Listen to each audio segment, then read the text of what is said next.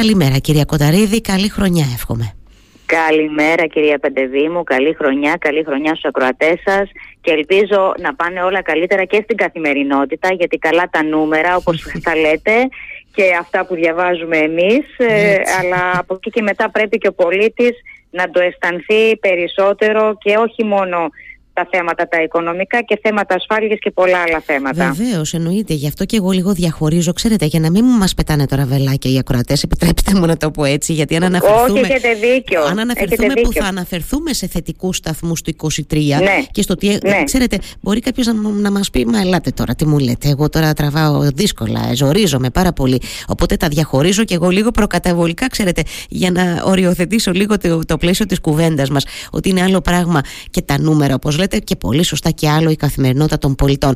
Ωστόσο, αυτά τα νούμερα τώρα, κυρία ε, Κοταρίδη, εν τέλει, ε, πώς να το πω, ε, όχι καθορίζουν, αλλά εν πάση περιπτώσει δείχνουν μια κατεύθυνση και σε αυτό που θα μπορούσε ναι. να δει ως αλλαγή στην καθημερινότητα ο πολίτης. Ναι. Αυτό ναι. θέλω λίγο να εξηγήσουμε και θέλω φυσικά Ωραία. τη βοήθειά σας.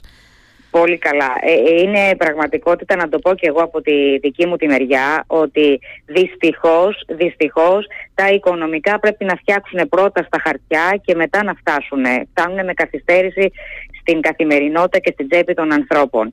Ε, είναι όπως ας πούμε πας στο γιατρό να σου δώσει ένα φάρμακο πρέπει να πάρεις την αντιδίωση και αφού πάρεις την αντιδίωση μετά να αισθανθείς καλύτερα. Κάπως έτσι είναι και τα οικονομικά και η αλήθεια είναι ότι ε, έχουμε καταφέρει πολλά ε, το δύσκολο για μας είναι ότι ε, προερχόμαστε από πάνω από μια δεκαετία με πολύ δύσκολες συνθήκες και δεν έχουμε πάρει και ανάσα. Λίγο εντάχει να θυμίσω ότι πέρα από την οικονομική κρίση που περάσαμε, που για μας ήταν πολύ περισσότερα χρόνια από τις άλλες ευρωπαϊκές χώρες, να το πούμε αυτό, στο καπάκι ήρθε η πανδημία και στο καπάκι ήρθε και η ενεργειακή κρίση. Οπότε είναι λογικό ο κόσμος να δυσανασχετεί. Όμως, ε, τα νούμερα δείχνουν ότι τουλάχιστον έχουμε ανάπτυξη τα τελευταία χρόνια και μάλιστα στεναρή ανάπτυξη, στεναρή εννοώ δυνατή ανάπτυξη, ικανή ανάπτυξη που βασίζεται σε κάποιες διορθώσεις σημαντικές για την οικονομία όπως τα κοιτάζουμε εμείς με την έννοια της δομικές, δηλαδή να μπορέσουμε να, να περιορίσουμε τη γραφειοκρατία, να μπορεσουμε να, να εξυπηρετούμε πιο εύκολα τον πολίτη μέσα με, τη, με τα ηλεκτρονικά μέσα, ε, να μπορέσουμε να διορθώσουμε έτσι λίγο κάπως τα, τα, εργασιακα Αυτά όλα είναι δομικά στοιχεία μιας οικονομίας που οι επενδυτες το κοιτάζουν για να πάνε κάπου να επενδύσουν. Και λέω γιατί οι επενδυτές είναι αυτοί που θα εισρεύσουν το χρήμα σε μια οικονομία. Και με αυτό το χρήμα θα φτιαχτούν ε, καινούργιες δουλειές, νέες θέσεις απασχόλησης, άρα θα έχουμε και μεγαλύτερα εισοδήματα. Άρα λοιπόν υπό αυτήν την εννοια έχουν γίνει πολλά βήματα στη διαρθρωτική πλευρά της ελληνικής Ε, να θυμίζω ότι αυτό ήταν και το αποτέλεσμα εξάλλου πέρα από τα δημοσιονομικά μας που τα έβαλαμε σε μία τάξη ε, που σημαίνει ότι είμαστε εντάξει στις υποχρεώσεις μας και βγάζουμε και τα πρωτογενή μας πλεονάσματα όπως πρέπει να ειναι που και αυτά είναι δείγματα ότι πάμε καλά, ε, να το πω έτσι με απλά λόγια. Είναι θέμα και αξιοπιστίας της χώρας τώρα. Τι να Ακριβώς, γι' αυτό το λέω. Ότι είναι αξιοπιστία. Γιατί για πολλά χρόνια δεν είχαμε αξιοπιστία. Και ξέρετε, ε, ε, εγώ στους φοιτητές μου λέω: Η οικονομία είναι όπως η καθημερινότητα η δική μας. Αν πας και δανείζεσαι από έναν φίλο σου συνέχεια και δεν του επιστρέφεις ποτέ τα λεφτά ή δεν βλέπει αυτός ο φίλος ότι κάνεις κάτι καλό για τη ζωή σου, δεν θα σου ξαναδανείσει. Κάπως έτσι είναι και οι χώρες. Άρα λοιπόν τώρα με, τις, με την αξιοπιστία αυτό ε, βοηθάει στο να εισρεύσουν χρήματα στη χώρα. Είτε με εγχώριες επενδύσεις γιατί έχουμε και ανθρώπους Έλληνες οι οποίοι, ή ανθρώπους που είναι εδώ οι οποίοι είχαν λεφτά αλλά τόσα χρόνια δεν τα ρίχναν στην οικονομία γιατί κρατούσαν στάση αναμονής είτε ξένους επενδυτές, λεφτά που έρχονται από το εξωτερικό στα οποία έρχονται να επενδύσουν εδώ οι άνθρωποι και το θέλουμε αυτό γιατί όπως είπα είναι, νέ, είναι νέες δουλειές, είναι νέες επιχειρήσεις, είναι θέσεις εργασίας, είναι είναι νέα εισοδήματα που θα μπουν στις τσέπες των ελληνων Και βεβαίως και στα ταμεία του κράτους, έτσι, για τη φορολογία. Άρα λοιπόν αυτό το περί επενδυτικής βαθμίδας που όλο το λέγαμε, το ξαναλέγαμε και την ανακτήσαμε τελικά ως χώρα το 23, στο τελο του 23, δεν είναι, είναι κάτι που εν τέλει μας αφορά όλους. Αυτό προσπαθούμε να εξηγήσουμε τώρα και τα λέτε εξαιρετικά Ακριβώς. Όλη αυτή η πορεία, όλη αυτή η πορεία που μόλις σας ανέφερα ε, οδήγησε σε αυτή την περίφημη επενδυτική βαθμίδα που πασχίζαμε και λέγαμε θα την πάρουμε και θα την πάρουμε. Θα την πάρουμε λοιπόν γιατί; Δεν είναι μόνο ότι τον παίρνει, την παίρνει η χώρα την, την επενδυτική βαθμίδα που σημαίνει ότι έχει ανακτήσει την αξιοπιστία της και άρα ε, αυτό σημαίνει ότι θα έρθουν και περισσότερα λεφτά στη χώρα. Είναι ότι και οι εγχώριες επιχειρήσεις και οι εγχώριες τράπεζες μπορούν και αυτές τώρα να δανειστούν πιο φτηνά στο εξωτερικό. Τι σημαίνει αυτό να το πω πολύ απλά για, το, για αυτούς που μας ακούνε, ε, να καταλάβουμε στην τσέπη μας τώρα. Αν οι τράπεζες μπορούν να δανειστούν πιο φθηνά και να αποκτήσουν χρήμα, αυτό σημαίνει ότι θα έχουν περισσότερα διαθέσιμα να δώσουν στην ελληνική οικονομία με δάνεια. Δηλαδή θα μπορέσουν να κατεβάσουν και αυτές ε, το κόστος δανεισμού. Και άρα να δανείσουν χρήματα και σε ανθρώπους που θέλουν παραδείγματος χάρη να αγοράσουν ένα σπίτι ή ε, και σε επιχειρήσεις που θέλουν στην καθημερινότητά τους να εξυπηρετήσουν τα τρέχοντα έξοδά τους και να κάνουν Άρα αυτό ε, είναι προϋπόθεση για να μπορέσει μετά να φανεί στην ελληνική οικονομία. Δεν το έχουμε δει προφανώς αυτό ακόμα, γιατί όπως σας είπα παίρνει χρόνο. Σωστά, έτσι. Σωστά. Παίρνει κάποιο διάστημα και, και για να σας, μπορέσει. Σας διακόπτω τώρα για να, για να πω, γιατί ναι. θέλω να το ρωτήσω και αυτό, αν το διαπιστώνετε κι εσείς και, και αν ανταποκρίνετε και στην πραγματικότητα μέχρι ενός σημείου, ότι πέραν το ότι δεν το έχουμε δει ακόμα, υπάρχει και αυτή η ισχυρή καχυποψία από τους πολίτες, ότι ναι, μεν βρε παιδί μου, ωραία, να πάρουν του χάρη τράπεζα, μπορούν να θα εξυπηρετηθούν ε, καλύτερα, ας πούμε. Το θέμα είναι ότι αυτό εγώ θα το δω στην τσέπη μου, δηλαδή θα είναι χαμηλότερο ναι. το κόστος για εμένα του δανεισμού. Ξέρετε, υπάρχει μια καχυποψία σε όλο αυτό. Και, και, και καλώς υπάρχει, γιατί υπάρχει. έχουμε, έχουμε, και καλώς υπάρχει με την έννοια ότι έχουμε δει ε, ε, τόσα χρόνια δύσκολα πράγματα και με τις τράπεζες ε, και με τις επιχειρήσεις και γενικά με όλη την ελληνική οικονομία. Αλλά ε, αυτό, ε, όπως είπα, και οι τράπεζες έχουν ανεβάσει, έχουν κρατάνε υψηλά τα επιτόκια του δανεισμού ακόμα γιατί δεν έχει περάσει αυτό το αποτέλεσμα ε, στη, στη, δική τους ας πούμε λειτουργία για να πεις ότι θα μπορέσουν να κατεβάσουν και αυτές τα δικά τους τα, ε, τα επιτόκια ακόμα γιατί την επενδυτική βαθμίδα στην ουσία την πήραμε στο τέλος του προηγούμενου έτους. Οπότε ακόμα είμαστε πολύ αλλά θα τη δούμε θα τη δούμε και σαφώς αυτό έχει να κάνει βέβαια και με τα επιτόκια τα διεθνή και τα ευρωπαϊκά που ούτως ή άλλως τα έχουμε ανεβάσει ε, λόγω του πληθωρισμού. Έτσι, οπότε ε, αναμένουμε πέρα από, πέρα από αυτό το ιδιοσυγκρασιακό χαρακτηριστικό της ελληνικής οικονομίας με την επενδυτική βαθμίδα, αναμένουμε και ευρύτερα καλά υπό την έννοια ότι βλέπουμε ότι πάει να θυσασευτεί τώρα ο πληθωρισμός και ευρωπαϊκά, άρα δημιουργούνται οι προσδοκίες, μπορούμε να περιμένουμε ότι θα ακούσουμε αν όχι πολύ σύντομα αλλά δεν είναι πολύ μακριά εν πάση περιπτώσει κάποια μείωση των επιτοκίων που και αυτό θα επιδράσει ε, στα επιτόκια των τραπεζών, ναι. στο δανεισμό. Ε, άρα λοιπόν περιμένουμε αυτά τα πράγματα ότι θα συμβουν ε, δεν τα έχουμε δει ακόμα. Έτσι, και, και, και σαφώς παραμένει και το πρόβλημα της ακρίβειας, επειδή μίλησα για πληθωρισμό, για να μην φωνάζουν οι ακροατές και θα μου, πούνε, θα, μου πούνε τώρα και καλώς θα μου πούνε πάω στο σούπερ μάρκετ γιατί και εγώ πάω πρέπει να σας πω τουλάχιστον τρεις φορές την εβδομάδα γιατί έχω μικρά παιδιά. Λοιπόν, ε, ε είναι πάρα πολύ ακριβά ε, τα, τα, τα, τρόφιμα, τα, τα είδη πρώτης ανάγκης, τα τρόφιμα. Τα σούπερ μάρκετ εξακολουθούν να είναι πολύ ε, ακριβά. Έχει λοιπόν θα πω ότι, γιατί θα διαβάζει ο κόσμος τις εφημερίδες, ότι ο πληθωρισμός της Ελλάδας, ξέρω εγώ, είναι γύρω στο 2,9, 2, έχει πισασευτεί κτλ. Και θα σου πούνε, μα τι μας λέει. Είναι ο γενικός πληθωρισμός Ο πληθωρισμός των τροφίμων εξακολουθεί να είναι πάρα πολύ ακριβά, πάρα πολύ ψηλά. Και αυτό γιατί είναι διάφορα, α, διάφοροι παράγοντες που παίζουν ρόλο και σαφώς είναι και οι εσχροκέρδειες, θα πω εγώ, ναι. ε, των επιχειρήσεων των αντίστοιχων και ναι. σαφώς θα πρέπει να ενταθούν και οι έλεγχοι από την ε, κυβέρνηση για να μπορέσουμε να τις ασέψουμε γιατί δεν μπορεί το ίδιο πράγμα να το βρίσκουμε πολύ πιο φθηνά στο εξωτερικό που το εισάγει με το εξωτερικό ενώ εμείς το έχουμε εδώ αυτό, αυτό είναι. Άρα... Η αλήθεια είναι ότι αυτό είναι τώρα που ναι. χτυπάει πάρα πολύ και στον πολίτη, γιατί προφανώς αντιλαμβανόμαστε και ενημερωνόμαστε οι περισσότεροι για μερικά πράγματα και λες, γιατί βρε παιδί μου τώρα, το ίδιο προϊόν στο εξωτερικό, σε πολλές, μην πω τώρα στι περισσότερες, αλλά σε πολλές χώρες της Ευρώπης να πουλιέται σε μια συγκεκριμένη τιμή φθηνότερη και εδώ πέρα να είναι στο Θεό. Το είπε και ο Κυριάκος Μητσοτάκης προχθές στη συνέντευξή του στο Γιώργο Κουβαρά. Ναι. Έτσι, περιέγραψε λίγο αυτή την κατάσταση, στέλνοντας και τα αντίστοιχα μηνύματα και ακριβώς επειδή είχαμε και τις ανακοινώσεις για τα νέα μέτρα. Ε, μιας και μπήκαμε εδώ να ζητήσω ένα σχόλιο σας, αν έχετε την καλοσύνη, σε σχέση με τις όποιες αυτές παρεμβάσεις επιχειρούνται για να ε, πέσουν λίγο να τυθασευστούν αυτές οι τιμές οι πάρα πολύ υψηλές, κυρία Κοταρίδη. Ε, προφανώς, προφανώς οτιδήποτε γίνεται θα, θα βοηθηθούν, αλλά εδώ πρέπει, πρέπει ε, κοιτάξτε τώρα, το πρόστιμο ας πούμε, για να τα λέμε τα πράγματα όπως είναι. Ε, μπαίνουν πρόστιμα παραδείγματος χάρη 2 εκατομμυρίων ευρώ σε επιχειρήσεις οι οποίες φαίνεται ότι κερδοσκοπούν κτλ. Ε, θα σας πω εγώ όμως το αντεπιχείρημα ότι η επιχείρηση αυτή μπορεί να έχει βγάλει 10 εκατομμύρια ευρώ κρατώντας την, ε, την τιμή οπότε δεν την νοιάζει να πληρώσει και 2 εκατομμύρια για, ε, για πρόστιμο, οπότε, γιατί έχει βγάλει τα υπόλοιπα 8.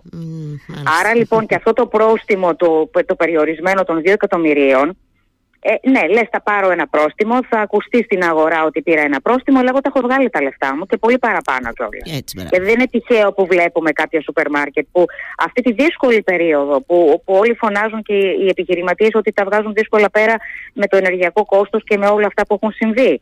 Καμία αντίρρηση. Αλλά πώς από την άλλη μεριά βλέπουμε να ανοίγουν διαρκώς καινούργια καταστήματα.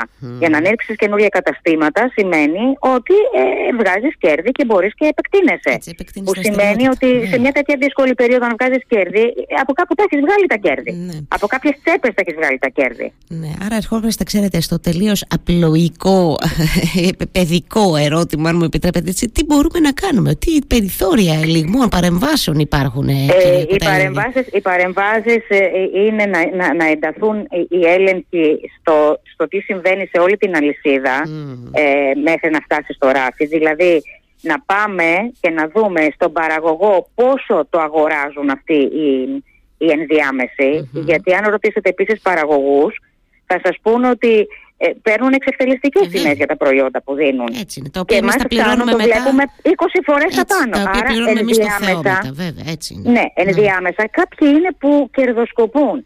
Αυτή την αλυσίδα πρέπει να εντοπίσουμε και να καταλάβουμε τι γίνεται και ή δυνατόν να αντισπάσουμε αυτή την αλυσίδα. Δηλαδή δεν γίνεται να έχουμε και πολλούς ενδιάμεσους, διότι αυτοί οι πολλοί ενδιάμεσοι, ο καθένας άμα βάλει ένα καπέλο από πάνω, η τιμή θα ανέβει πάρα πολύ. Να σπάσουμε αυτή την αλυσίδα και να δούμε πού, σε ποιο, σε ποιο κομμάτι αυτής της αλυσίδας είναι το μεγαλύτερο πρόβλημα και εκεί να πάμε να χτυπήσουμε στοχευμένα και να δούμε τι μπορείς κύριε, κυρία να βάζεις 200-300% απάνω στην τιμή, ε, ε, εδώ να περιορίσουμε λίγο και να εντείνουμε τις, ε, τους ελέγχους και να δούμε τι γίνεται και με τον ανταγωνισμό. Mm.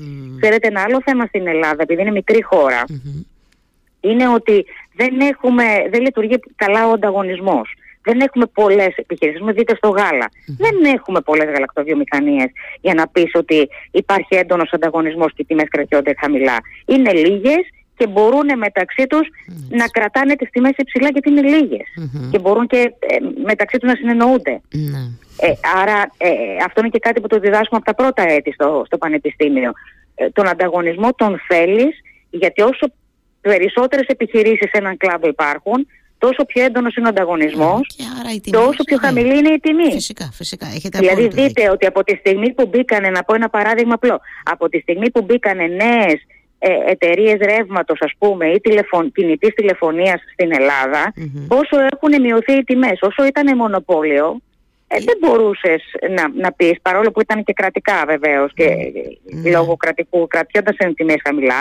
Αλλά βλέπετε τώρα με τις κινητές τηλεφωνίες, όσο περισσότερες μπαίνουν μέσα, αλλά αν συγκρίνετε την Ελλάδα, ας πούμε, με μια άλλη χώρα του εξωτερικού, θα δείτε ότι και πάλι η κινητή τηλεφωνία στην Ελλάδα είναι πάρα πολύ ακριβή. Γιατί, γιατί και πάλι δεν έχουμε πολλές. Έτσι. Είναι, είναι καλά κάνετε και το λέτε αυτό παραδείγμα, γιατί ρωτήθηκε πάλι θα έτσι, επαναφέρω στην κουβέντα μας, θα το βάλω δηλαδή ως ναι, στοιχείο. Ναι, ναι. Επειδή ρωτήθηκε ο Πρωθυπουργός συγκεκριμένα από τον Γιώργο, από τον κύριο Κουβαρά την Τετάρτη, για το, και για τις τηλεπικοινωνίες, που και εκεί έχουμε φοβερά α, κέρδη και αν θα υπάρξουν παρεμβάσεις και σε άλλους επιχειρηματικούς κλάδους όπως σε αυτή. Έχετε απόλυτο δίκιο. Επαναφέρω λίγο γιατί σας διέκοψα και έτσι ήθελα τη γνώμη σας και για πράγματα που ίσως λίγο περισσότερο θεωρεί ο ακροατής, οι ακροατές μας ότι τον αφορούν. Αλλά επιστρέφω λίγο στη μεγάλη εικόνα, αν μου, επιτρέπετε, πηγαίνοντας και προς το τέλος της κουβέντας μας, για να έρθω στο νέο έτος με αυτή την πώς να το πω, την αξιοπιστία που κατά πώς φαίνεται έχει κερδίσει ε, η χώρα τα τελευταία χρόνια με, με, με παρεμβάσεις, με στοχευμένες κινήσεις κτλ.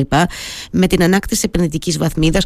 Θέλω τώρα λοιπόν να μπούμε στο νέο έτος, να ρωτήσω εάν συμμερίζεστε την αισιοδοξία που επίσης εξέφρασε ο Πρωθυπουργός για την πορεία της ελληνικής οικονομίας στο νέο έτος, εάν θα έχουμε και τι εξελίξεις περιμένουμε, σταθμούς, καταλαβαίνετε πώς το λέω, που θα μπορούσαν ναι, ναι. Να, να, να ενισχύσουν ή όχι, ανακόψουν κόψουν αυτή την καλή πορεία, κυρία Κοταρίδη. Κοιτάξτε, σίγουρα ε, ε, ε, τη συμμερίζομαι την αισιοδοξία γιατί όλα τα σημάδια δείχνουν αυτό στη γενική εικόνα, στη μεγάλη εικόνα όπως λέμε. Οπότε το μεγάλο στίχημα είναι να μπορέσουμε να, να είμαστε ε, γρήγοροι και αποτελεσματικοί στις, ε, στις επενδύσεις που θα γίνουν γιατί έχουμε και αυτό το Ταμείο Ανθεκτικότητας και Ανάκαμψης που ε, από εκεί βασιζόμαστε πάρα πολύ για αυτή την, την, αισιοδοξία μας πάνω σε αυτο Άρα εκεί πρέπει να αξιοποιήσουμε στο έπακρο τις δυνατότητες που μας δίνει και να κάνουμε όλες τις επενδύσεις γρήγορα και αποτελεσματικά και αποδοτικά χωρίς να χάνονται χρήματα στο ενδιάμεσο. Άρα λοιπόν το μεγάλο στίχημα είναι να τρέξουμε αυτά τα πράγματα για να μπορέσουν να αποδώσουν και πιο γρήγορα ε, και στην τσέπη του, του πολίτη. Ένα στίχημα είναι αυτό. Σαφώς ε, η επενδυτική βαθμίδα παρόλο που την πήραμε δεν σημαίνει ότι δεν έχουμε και άλλα σκαλοπάτια να ανέβουμε, γιατί πήραμε μόλις την επενδυτική βαθμίδα, υπάρχουν και άλλα σκαλοπατάκια από πάνω. Οπότε, όσα σκαλοπατάκια ανεβαίνουμε, τόσο καλύτερα είμαστε. Mm. Επομένως, ε, πάμε για το επόμενο σκαλοπάτι και για το μεθεπόμενο, για να μπορέσουμε να ανακτήσουμε ακόμα περισσότερο, περισσότερα Και από εκεί και πέρα ε, να δούμε ε, την παραγωγική βάση της χώρας ε, κυρίως που θα πρέπει να στηρίξουμε γιατί οι επενδύσεις τις οποίες αναμένουμε πρέπει να φτιάξουν αυτή την παραγωγική βάση της χώρας. Αυτό είναι το μεγάλο στίχημα. Να μπορέσουμε να αλλάξουμε το, αυτό το παραγωγικό μοντέλο που φαίνεται ότι προσπαθείται, γίνεται αυτή η προσπάθεια, αλλά να δούμε τελικά αν θα το επιτύχουμε να αλλάξουμε, να κάνουμε πραγματική παραγωγή. Να αυξήσουμε πάλι την παραγωγή μας στη βιομηχανία, στη βιοτεχνίες. Αυτό είναι που θα μας δώσει μακροπρόθεσμο όφελος για τη χώρα και δεν θα είναι μόνο παροδικό. Έτσι, γιατί και πριν την κρίση είχαμε ανάπτυξη, να σας θυμίσω, όλη αυτή η ανάπτυξη βασιζόταν σε δανεικά και σε, σε κατανάλωση, όχι σε, παραγωγή, σε πραγματική παραγωγή. Άρα λοιπόν, πώς θα μπορέσουμε με αυτές τις επενδύσεις να, να, να έχουμε πραγματική παραγωγή, άρα πραγματικούς στυλοβάτες της, της οικονομίας για να μην είναι εύθραστη η ελληνική οικονομία σε οποιουσδήποτε διεθνείς τριγμούς. Γιατί θέλω να το πω και αυτό, κυρία Πεντεδήμου, ότι από εδώ και πέρα θα έχουμε συνεχώς ε, προβλήματα, όχι σαν χώρα, διεθνώς, παγκοσμίως. Έχουμε μπει σε μια περίοδο που γίνονται σοβαρές ανακατατάξεις και ταυτόχρονα έχουμε και την κλιματική αλλαγή που αυτό που μόνο του είναι ένα τεράστιο θέμα και προκαλεί τεράστια προβλήματα, καταστροφές κτλ.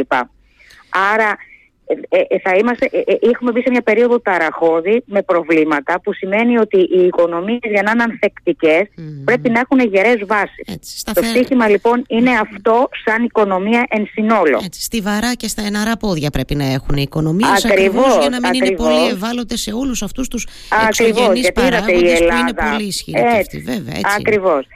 Και από εκεί και μετά το μεγάλο στίχημα για μένα αν θέλετε είναι πώς θα μπορέσουμε να πάμε να, να, να φτιάξουμε γιατί η, η μεγάλη εικόνα ε, έχει, είναι πολύ καλά αυτή τη στιγμή και μπορεί να πάει ακόμα καλύτερα και θα δείξει ότι θα πάει ακόμα Να πάμε σε επιμέρους ζητήματα μέσα στην οικονομία που αφορούν τον πολίτη. Ε, για μένα το μεγάλο στοίχημα της κυβέρνησης είναι αυτό αυτή τη χρονιά. Mm. Πώς θα μπορέσει να διορθώσει ας πούμε αυτή την ακρίβεια που λέγαμε πριν, πώς θα μπορέσει να φτιάξει το σύστημα υγείας, γιατί είναι ένας μεγάλος ε, μια μεγάλη πληγή το σύστημα υγείας. Βέβαια, σωστά, εννοείται. Ε, και ο πολίτης αισθάνεται ανασφάλεια σε αυτό και θέματα ασφάλειας, δηλαδή να αισθάνεται ασφαλής ότι δεν κινδυνεύει να τον μαχαιρώσουν στον δρόμο, ας πούμε. Έτσι είναι τα θέματα. Τα θέματα... Γιατί ακούμε και την εγκληματικότητα. Αυτή είναι, αυτό είναι το μεγάλο στοίχημα για μένα. Έχει φτιάξει τη μεγάλη εικόνα η κυβέρνηση και ήταν ένα δύσκολο έργο και ε, καλώς έχει κάνει και ό,τι έχει κάνει, κατά τη γνώμη μου, όμως Πρέπει τώρα είναι η ώρα να πάμε λίγο πιο ε, στοχευμένα να δούμε τον πολίτη και να δούμε την καθημερινότητά του. Εγώ επειδή έχω εμπειρία πρόσφατη από, ε, από νοσοκομείο, ε, οι γιατροί και οι νοσηλευτές, οι νοσηλεύτριες είναι εξαιρετικοί, ευγενέστατοι, τρέχουν, κάνουν ό,τι μπορούν καλύτερο. Δεν υπάρχει δεν, δεν υπάρχει προσωπικό, δεν υπάρχει εξοπλισμός. Έτσι, έτσι είναι. Μιλούσα νωρίτερα και εγώ πάλι για τα προβλήματα της υγείας πριν τη δική μας σύνδεση, κυρία Κοταρίδη, και έχετε απόλυτο δίκιο. Ναι,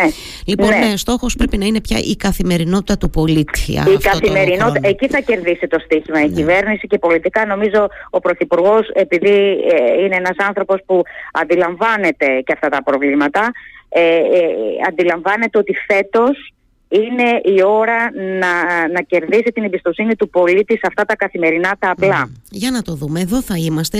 Ήταν εξαιρετικά ενδιαφέρουσα η κουβέντα μαζί σας και σας ευχαριστώ θερμά για τον χρόνο σα. Και εγώ σας ευχαριστώ για τη συνομιλία στη διάθεσή σας όποτε θέλετε. Να είσαστε καλά. Την καλή μέρα μου από το Ηράκλειο. Καλή συνέχεια, καλή συνέχεια σε όλους. Γεια σας. Γεια σας, Γκρίτη, σε όλους. Την αγαπώ. Να είστε καλά. Καλημέρα. Γεια σας.